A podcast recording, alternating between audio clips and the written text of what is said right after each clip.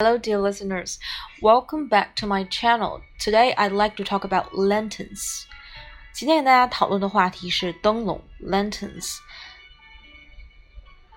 在我们国家的元宵节，在英文里其实就叫做 Lantern Festival。Lantern Festival，注意哦。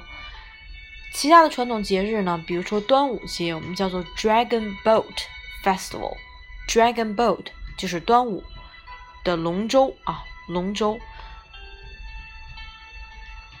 今天我们来聊一下中国传统文化中的灯笼。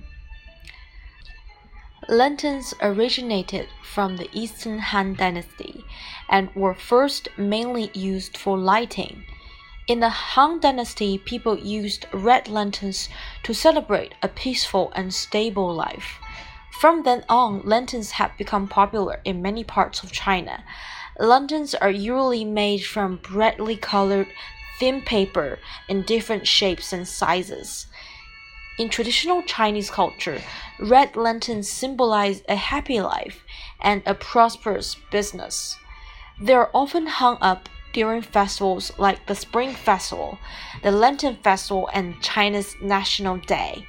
Today, you can also see red lanterns in many other areas of the world. Red lanterns.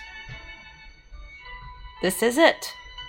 Okay, so much for today's reading. I hope all of you enjoy it. 我们下次再见，Bye. See you next time.